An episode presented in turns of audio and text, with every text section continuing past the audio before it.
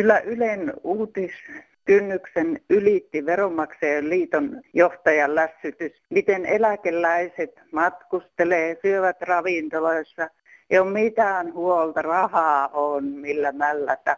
Suurin osa on pienituloisia työeläkeläisiä ja kansaneläkkeellä olevia, niin kuin minäkin. Niin kyllä tuuttaa tämmöinen puhe, että siellä vaan puhutaan niin kuin miten hyvin menee niillä, joilla on rahaa, mutta tuota niin, leipäjonot ei kun kasvaa. Ja siitäkös ne välittää nämä päättäjät.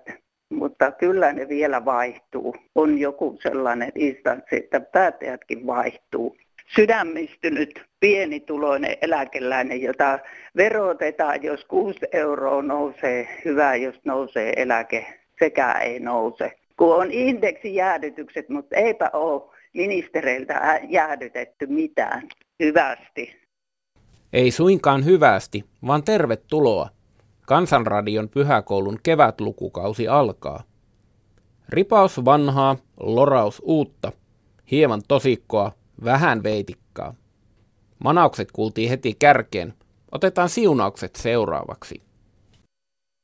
Hei hei, oikein siunausrikasta uutta vuotta toivottaa täältä käsivarren Kainolasta yksi mummeli. Kattoin tuota telkkarista tuota kauheaa pommitusta, mitä sinne taivalle noita rakettia ammuthan, niin kyllä, kyllä tuli semmoinen paha mieli, että maailmassa on niin paljon hättää ja nälkää ja sotia ja maanjäristyksiä ja kaikenlaisia katastrofeja paitsi meillä ei kyllä semmoisia ole onneksi, mutta se tuntuu vähän pahalta, että koet samalla näin niin lintukodossa täällä, täällä pohjoisessa, niin kyllä noista raketeista pitäisi, puoletkaan pistäisivät noista rahoista niin sinne vaikka johonkin, johonkin lasten auttamistilille että osa menisi tänne huono osa sille ihmisille. Me emme kaikki pysähty ajattelemaan, kun me asumme täällä täällä ihanassa Pohjolassa, jossa meillä ei ole kyllä niin mitään hätää,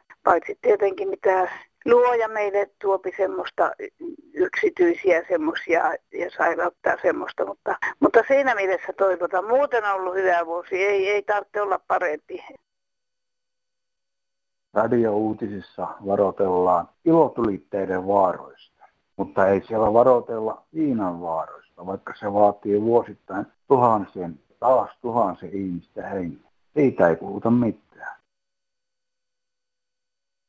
Turenkista yksi papparainen. Nyt on vuosi 2017, joulukuun viimeinen päivä. Ja huomenna on vuosi 2018 ensimmäinen päivä. Ja minusta tulee alkoholisti, kun tulee tämä vahva kauppa. Kiitos. Aaretti se tähän Möllinnasta tätä seuraavaa vuotta. Se menee nyt tälleen. Tipallinen tammi, huppeli helmi, maltainen maalis, humpahtava huhti, tanssahtava touko, korvalaike kesä, huurteinen heinä, elostelijan elo, sahtivaari syys, leijona juoma loka, marskeryyppy marras ja jalluvaarin joulu. Tälleen mennään, se on moro. Raili täällä hei. Nyt kun tuo vahvempi olut tuli kauppoihin, se puhuttaa kansaa puoleen ja vastaan. Itse en juo olutta, enkä muutakaan kahvia väkevämpää, mutta aikoinaan kun kolmosolut tuli markkinoille, silloinen mieheni Kutvonen lipitti sitä 15-20 pulloa illassa. Sattui sitten kerran, että jostain oli eksynyt tai jäänyt joltain ykköskaljaa pullo. Hän katsoi sitä ja sanoi, että minä en ainakaan tuota rapakaljaa enää juo, ja kaatoi sen likaämpäriin. No minäpä sainkin idean kokeilla, että onko se maku vaikka numero, joka ratkaisee. Kun meillä oli noita tyhjiä kolmospulloja, liottelin etiketit irti, ostin ykköstä viisi pulloa joka päivä ja liimasin kolmosen etiketin kylkeen. Hyvin maistui, eikä makuakaan valitellut. Kokeilu jatkui noin pari viikkoa, mutta kerran jäi yksi rapakaljapullo näkyville. Silloin paljastin hänelle, että olet juonut ykköstä, etkä ole mitenkään maussa eroa huomannut. Enkä enää liotellut etikettejä, enkä tuonut ykköstä. Kolmonen vei miehen, Koskis hoiti loput ja minä eron. PS. Kiire oli aina aukaista puteli, kun ei edes korkin ykköstä huomannut. No, täällä on Sinikka Pohjanmaalta. Hyvää päivää. Minulle tuli semmoinen asia mieleen, että kun minä olen ollut omaishoitaja ja marraskuussa oli omaishoitaja viikko, samalla viikolla oli myöskin eduskunnan istunto. Siellä nämä eduskuntaedustajat pyysivät semmoista aloitetta, että omaishoitajien palkkio tai palkka tulisi verovapaaksi. Niin silloin tämä ministeri Orpo, joka vastasi tähän kysymykseen, sanoi, että sitä ei voida millään laittaa verovapaaksi, koska tämä ei sitten kerryttäisi eläkettä näille omaishoitajille. No, minua rupesi se niin paljon vaivaamaan, että minä rupesin ottamaan tästä asiasta selvää, koska minä olen ollut mieheni omaishoitaja kuusi vuotta ja hän menehtyi joulukuussa 2016. Ja minä rupesin ajattelemaan, että no missähän minun eläkkeeni nyt viipyy tästä omaishoitaja-ajasta. Ja rupesin ottamaan asiasta selvää, niin siinä ilmenikin semmoinen asia, että jos ihminen on täyttänyt sen määrätyn iän, niin hänelle ei enää kerrykään eläkettä. Siis tämä koko kuusivuotinen aika, mitä minä olin minun mieheni omaishoitaja, ei minulle kertynyt siitä eläkettä ja siitä palkasta, omaishoitajapalkasta, jonka minä sain, meni 30 prosenttia veroa, mutta ei se mitään. Tulihan sekin raha valtiolle että nämä omaishoitajat, jotka niin kuin hoitavat omaisiaan, aika monikin iäkkäitä omaishoitajia ja iäkkäät ovat myöskin potilaat, ei heille kerry mitään eläkettä tästä ajasta, mitä he tekevät tämän asian hyväksi. He tekevät sen vain si- siinä mielessä, että he haluavat hoitaa, että omaiset saavat hyvät oltavat kotioloissa. Näin minäkin olen tehnyt, mutta niin kuin minun mielestäni, että omaishoitajat täytyy saada tämä palkka, minkä he saavat, niin se pitäisi olla verovapaata. Kiitos kuulemiin. No niin, Pertti Ahokas Rovaniemeltä, hyvää päivää. Ihan muutamia asioita tässä haluaisin näin vuoden 2018 alettua, niin ensinnäkin mietin tätä oman tunnon kysymystä, kun lääkkeiden oma vastuu osuuksia moninkertaistettiin ja moni on joutunut lopettamaan kokonaan lääkkeiden käytön tai ainakin vähentämään. Miksi tämä ei ollut Sipilän hallituksen jäsenillä tärkeä, tärkeä omatunnon kysymys. Ja sitten toinen on esimerkiksi asuntojen lainojen korkovähennyksen laskeminen 30 prosenttiin, eikö se ollut oman tunnon kysymys. Sitten vielä semmoinen asiakin tähän vuoden vaihteeseen on tietenkin tullut mieleen, että miten voi olla niin, että kirkon ja myös esimerkiksi pelastusarmeija ei enää tänä päivänä toimi niin kuin selkeästi sillä arvopohjalla, mitä niillä on ollut, vaan on tullut muita, muita asioita sellaisia, mitkä ovat kaikkea muuta kuin se, mitä Nasaretin mies Jeesus opetti. Ja, ja tällä tavoin mietin myös koko hallituksen politiikkaa, siellä kristittyjä, soinia ja kumppaneita, että miksi, miksi näin. Oikein hyvää tätä alkanutta vuotta kaikille ja kaikesta huolimatta iloista mieltä ja, ja sellaista toiverikasta vuotta, että tästä tulisi hyvä vuosi meille kaikille. Kiitos, hei hei. Hyvää päivää. Täällä on Ritva täältä Satakunnasta. Mä olisin näistä konserteista, että kun luterilaisessa kirkossa järjestetään semmoisia konsertteja, joihin on pääsylippu 30 euroa, eikä niissä ole mitään lastenlippuja. Et minä kävin kerran sitten jo menin hyvissä ajoissa ja kysyin, että onko teillä mitään lastenlippuja, että jos mä saisin lapsia mukaan. Ja, niin mulle sanottiin, että ei tänne lapsia. Että tuo, mikä siinä on syynä, että levytetäänkö ja nauhoitetaanko se konsertti jotenkin, ettei sinne saisi tulla mitään ylimääräisiä häiritseviä ääniä, mitä nyt lapset voi vähän kolistella tai muuta. Ja et, et mitenkä tämä voidaan rajata tällä, että kirkon ovella sanotaan, että ei tänne lapsia. Jotenkin mä vaan ihmettelen. Ja olisi mulla toinenkin asia kyllä, tämä työttömien aktivointi. Että olisiko siinä vaan tavoitteena tämä maaseudun autioittaminen. kun eihän kukaan työntekijä, että jos siis työtön asuu, joku poikamies ehkä, jossain syvä, syrjäkylällä tämmöisessä velattomassa rintamamiestalossa, niin ei lähikaupunki voi olla 50 kilometriä tai 40 kilometriä matka. Ei kukaan työnantaja siellä palkkaa tätä syrjäkyliltä tätä miestä, kun ne tietää, että he ei saa siitä tyytyväistä työntekijää. Kun se tulojen korotus menee kaikki näihin vuokriin ja työmatkakuluihin. Että on tämä yhteiskunta kyllä semmoinen, että eikö se maaseutu nyt jo ole tarpeeksi autio. Ei muuta kuin hyvää uutta vuotta vaan kaikille. Ahti Törmälä soittelee. Sattupa paha virhe nyt kansanedustajille työttömyysturvan aktiivimalli. Niin pantiin maksajaksi nyt semmoiset, joilla ei ole rahaa.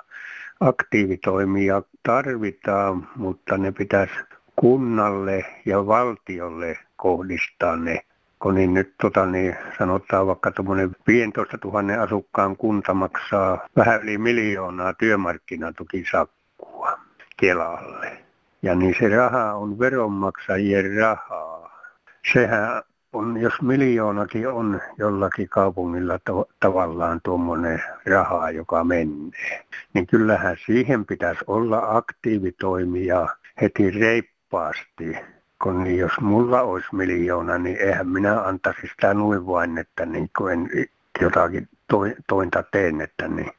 Sitten tämä palkkatuki velvoitettaisiin, että se antaisi valtio siihen palkkatuki ja, ja nyt on vielä nämä sosiaaliset pajat, niitäkin vain katsottu, että ei niitä tarvita. No se olisi yksi vaihtoehto, että kaupungin sosiaaliset pajat ja niin ne sitten käyttäisi käyttäisi näitä niin, juttuja niin, että tämä sakkomaksun suuruinen summa jäisikin näihin toimintoihin ja sakkomaksulta vältyttäisiin. Että kyllä nyt on osoitteet sattunut väärin. Näitä sanotaan asiantuntijaksi, näitä kansanedustajia ja ministeriöitä, ja ne on kaukana asiantuntijoista.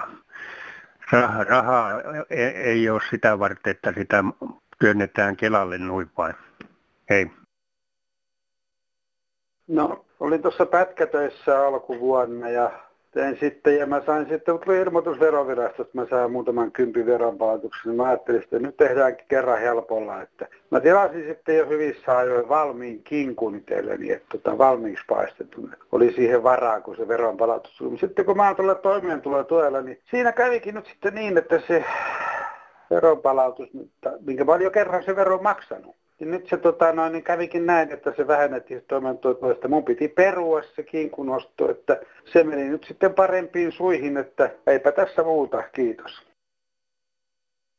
Kuuntelin tässä Radio Suomea. Puhuttiin mitä Kela maksaa ja mitä on, kuinka paljon Kela nyt onkaan tehnyt kaikkea hyvää. Mutta mistä nämä Kelan rahat kertyy? Eikö se ole kansan maksamia rahoja? Eihän niitä omista mikään Kela niitä rahoja ja jaan niitä hyvän tekeväisesti sitten ihmisille. Pikkusen tuli mieleen tuossa, kun ihminen selitti, niin ihan kuin tämä olisi joku Jumalan armo, kun Kela antaa. Kela käyttää meidän verorahoja. Ei asia ole näin. Kuinka jaloa on, että sinne kerätään verorahoja ja Kela, Kelalta aina puolustella ja Kelaa puolustetaan. Eikö voitaisiin puolustella tätä ihmistä? Pientä, pientä ihmistä. Ja hyvää uutta vuotta. Kansanradio. Valtion tulisi aktivoida yrityksiä ja pakottaa heitä palkkaamaan vaikka kuukaudeksi palkkaa vastaan yrityksen tuloksen mukaan työttömiä. Sehän se voisi työllistää, nimimerkki Aulis. No, Pohjois-Karjalan Ukko soittelee täällä hyvää iltaa. Tämä työttömyyshomma, mitä jatkuvasti jauhat tuolla televisiossa ja tiedotusvälineissä, on täysin poliittista hommaa.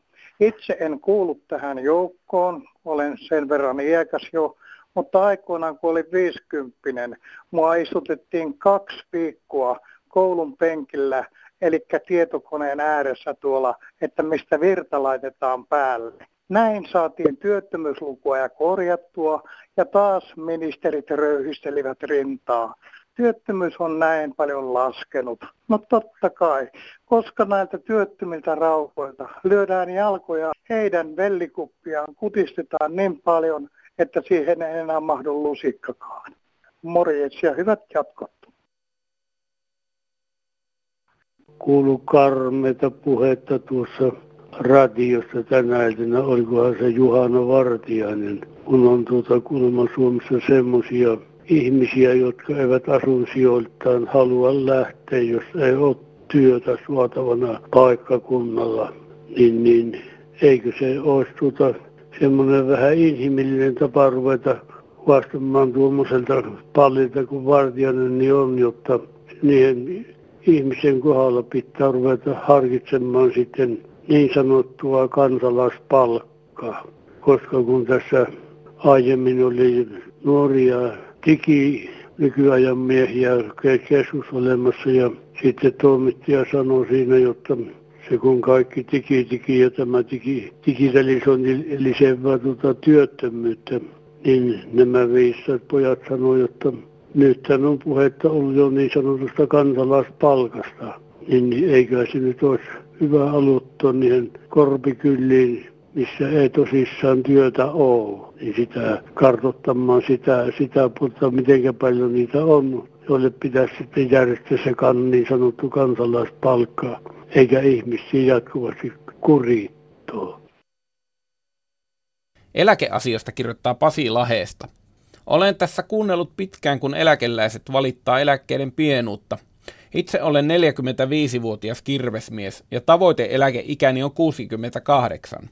Eli vielä pitäisi jaksaa tehdä töitä 23 vuotta siis olla sateessa, pakkasessa, helteessä, ulkona, sisällä polvillaan ja muiden asunnoissa. Kuka edes haluaisi palkata esimerkiksi 67-vuotiaan näivettyneen timpurin? Pitäisi päättäjien ja konttorirottien edes vähän pystyä kuvittelemaan, mitä se oikea työ on ja mitä se tekee kropalle. Me emme edes pääse koskaan nauttimaan sitä pientä eläkettä, mistä muut valittavat. Minäkin olen tehnyt töitä 14-vuotiaasta ja eläke on alkanut kertyä 23 vuodesta eteenpäin. Eli ajatus se on tämäkin. Kun ei tuo työnteko kannata, niin siirrytään hetkeksi koulun penkille. Kansanradiossa Jaana Selin. No, tässä on Lea, tervehdys. Terve. No semmoisen kuulla ajattelin myös avata tämän sanaisen arkkuni tästä opettajien koulukiusauksesta, koska tota, mä oon aloittanut koulun vuonna 1954. Joo. Eli on 70 täyttänyt ja, ja 70-luvulla vasta kuulin sanan lukihäiriö. Niin. Ja mulla oli semmoinen, ja, ja siitä niin sitten tämä lukeminen oli erittäin vaikeaa oppia. Opin vasta 12-vuotiaana niin ääneen lukemaan. Joo kun en osannut lukea ja kirjoittaa varsinkaan. Mm, niin sitten mm. opettaja laittoi, että piti sitä jotain sanaa kirjoittaa 500 kertaa kotona illalla kynttilän valossa. Niin. Eikä uskaltanut kotona puhua mitään. Oi, ja sitten kun luin säärin, niin sitten oppilaat nauroi siitä. Ja sitten vähän kun oli Niin. vielä pulskakin, niin sehän jo an- antoi aihetta kovastikin tämmöiseen, että mä sanoisin, että kyllä ne opettajatkin kiusaa.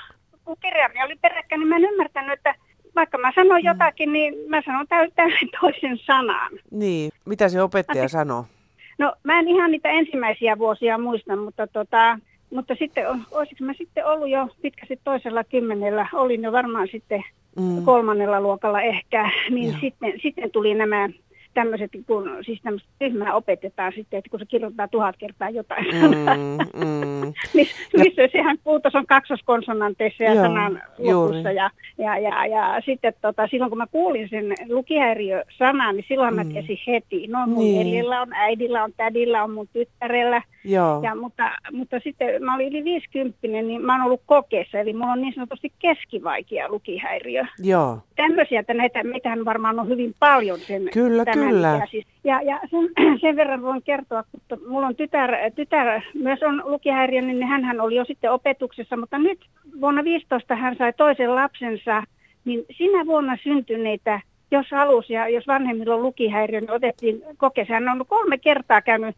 ihan muutama päivä ikäisenä. Ensimmäisen kerran piuhuja päässä ja nyt kävi syksyllä siis kaksivuotiaana. Toisen kaksi kertaa ja onko vielä yksi kerta sitten, kun menee kouluun. Että nyt Joo. otetaan, se jotenkin kuulemma näkyy tuolla, mä en osaa sitä sanoa, kun en ole aivan, aivan Niin, niin, mutta tämä on mielenkiintoista, että tutkitaan ja hyvä, että tutkitaan. Että tänä päivänä nyt jo hyvä asia, että se tiedetään ja tunnistetaan, koska voidaan sitten saada helpotusta ja se, että se ei ole este niin kuin esimerkiksi opiskeluille sun muille. Että siinä mielessä on, nyt on jo aika parempi, mutta kyllä, kyllä olette saanut tietä raivata te aikaisemmat sukupolvet. Ole- olemme, olemme saaneet.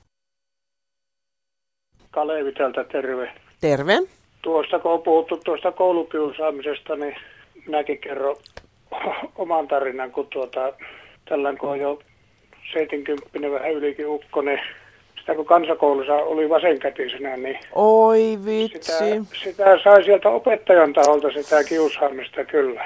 Miten sä selvisit? No ei, kyllä minä sitä selvisin. Eihän me oppilaathan ei kiusanne Mm. muuta kuin välillisesti sillä tavalla, että kun liikuntatunnilla, kun pelattiin pesäpalloa, Joo. niin eihän siellä ollut koululla räpylöitä muuta kuin oikeakätisellä. Ja Mhm. se, se nakattiin mullekin kätteitä. Mm-hmm. No totta kai sitä oli kaikkein huonoin pelaaja, kun sitä otti kiinni Mm. ja sitten repasi sen räpylän pois kädestä ja nakkas.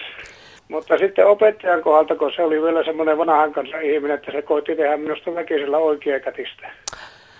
Joo. Ja isäukkohan puuttui siihen, se oli sen verran ajastaa eellä, että se puuttui siihen, että kun on vasenkätinen, niin on vasenkätinen. Niin. Kyllä se opettaja aina muisti, kun siihen vielä aina siihen aikaan mustekynällä, kun kirjoitettiin tällä, Juu. joka kasteltiin, niin kun niin tuota, talvella varsinkin, kun sitä ulkona lumileikkejä tehtiin, niin nehän oli hiasuut märkänä ja sitten kun sitä vasemmalla kädellä koitti kirjoittaa sitä, vaikka kuinka kaukaa kierti sieltä melkein pulpetin takkaisin käden, niin kuitenkin se koski aina siihen paperiin ja sehän oli kun mustepullossa käytetty sitten. Niin Se sotki sen aina tekstin eho- aina. Ne oli Joo. aina kirjoituksessa ja sen mukana se oli kirjoitustaitokin semmoinen. Ja sitten kun ihan alaluokilla, kun oli käsitöitä, niin siellähän Mm. tehtiin virkkausta ja kutomista. Niin Joo.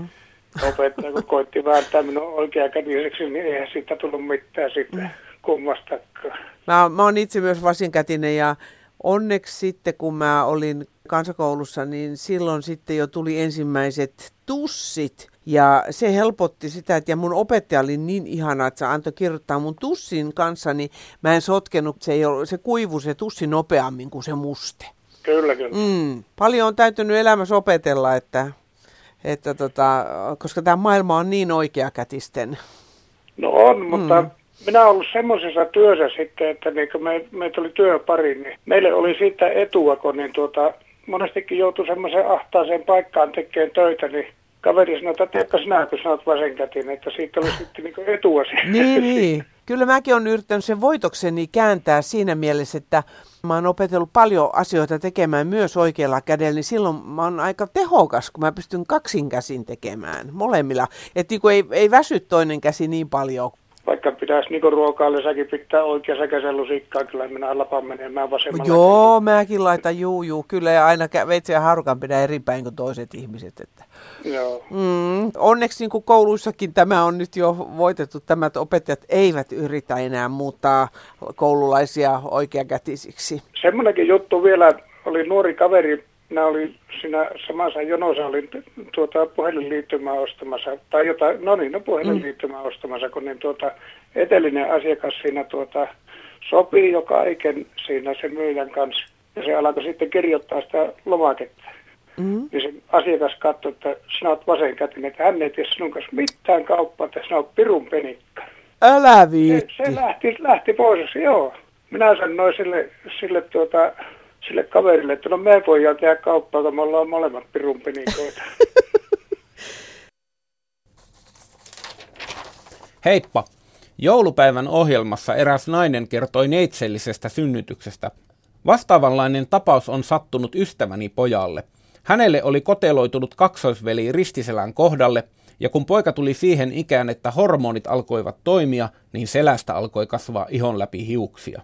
Ei muuta kuin lääkärin pakeille ihmettelemään asiaa ja poistattamaan alkio selästä.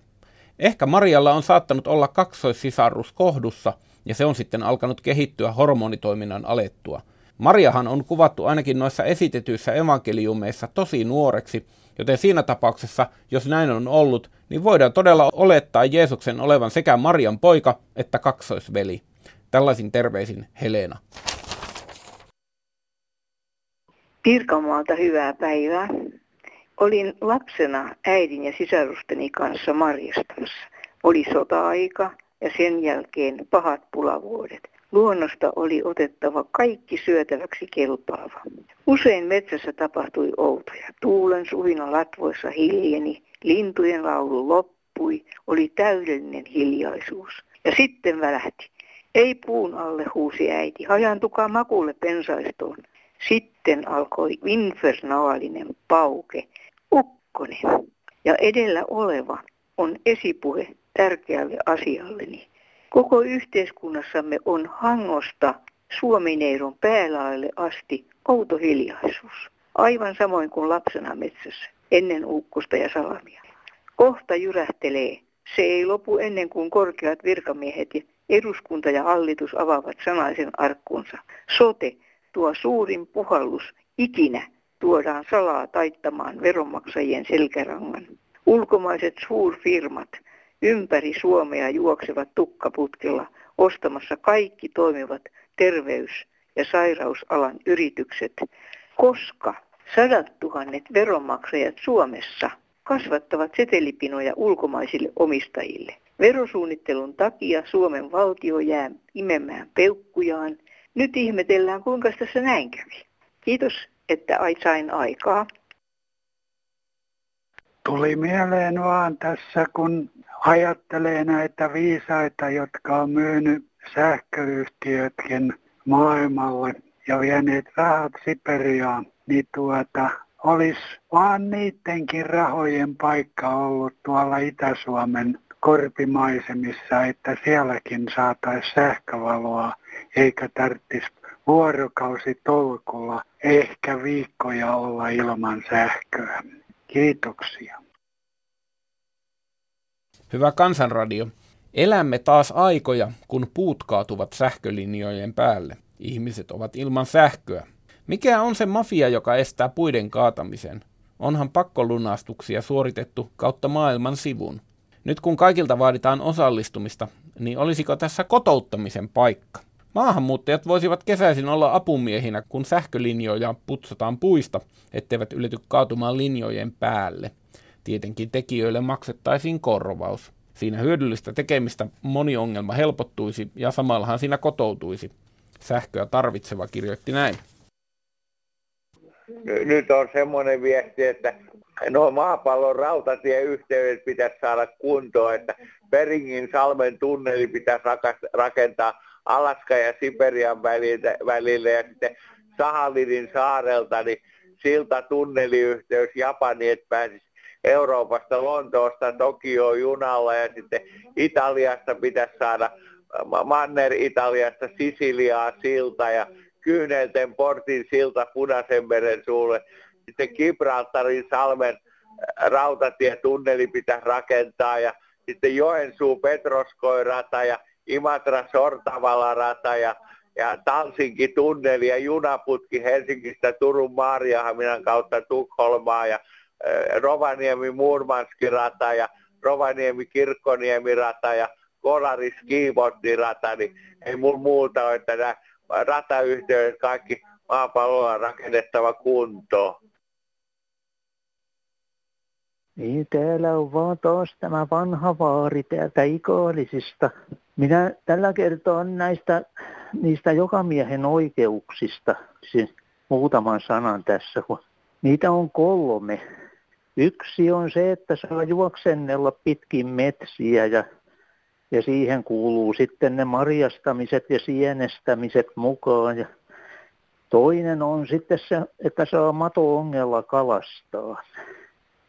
Ja sitten vielä on kolmas semmoinen, että kun nuori pimu tulee tiellä vastaan, niin sitä saapi sitten halata ja taputtaa takapuoleen. Tämä kolmas on semmoinen, joka tahtoo ihmisiltä unohtua. Että, mutta ei, ei tässä muuta nyt tämmöistä nyt tällä kertaa. Kuulemiin. No, Raili Aalto Marttilasta, terve. Nyt mä olen pohtinut tätä näitä suuria ongelmia, mitä on, on tota, noin koko yhteiskunnassamme. Ja olen tullut siihen tulokseen, että miespuolisille on tullut tämmöinen valuvika jo ihan, ihan silloin, kun mies on luotu. Eli on liian voimakas testosteronituotanto laitettu miehelle ja siksi miesten on vaikea sitten hillitä itseään, kun tota noin, tämä tarve on niin suuri, eli tota noin, tämä seksuaalinen halu on niin voimakas. Ja sitten tämä testosteronituotanto, kun se on näin, näin voimakas, niin, niin tota noin, se on tehnyt sen myöskin, että tota, miehellä on paljon enemmän voimaa kuin naisella, eli niillä on kaikin puolin valta-asema sitten. Niin tota, naiset on tähän asti vaienneet, koska ne on kattoneet, että se on ainoa keino, että pysytään jollain tavalla kondiksessa. Mutta tota, no, nyt siihen on onneksi tullut sentään tulossa, tulossa tota, no, parannusta. Niin tota, no, tämä on mun diagnoosini näihin suuriin ongelmiin tämä, että, että sattuu olemaan miehiltä tämä valuvika. Terveisin Raili. STTn uutisia. Länsimetro on nyt avattu liikenteelle ja siellä on 100 000 seksuaalista häirintää joka päivä. Joku aina kurkkaa pikkusen toista päin.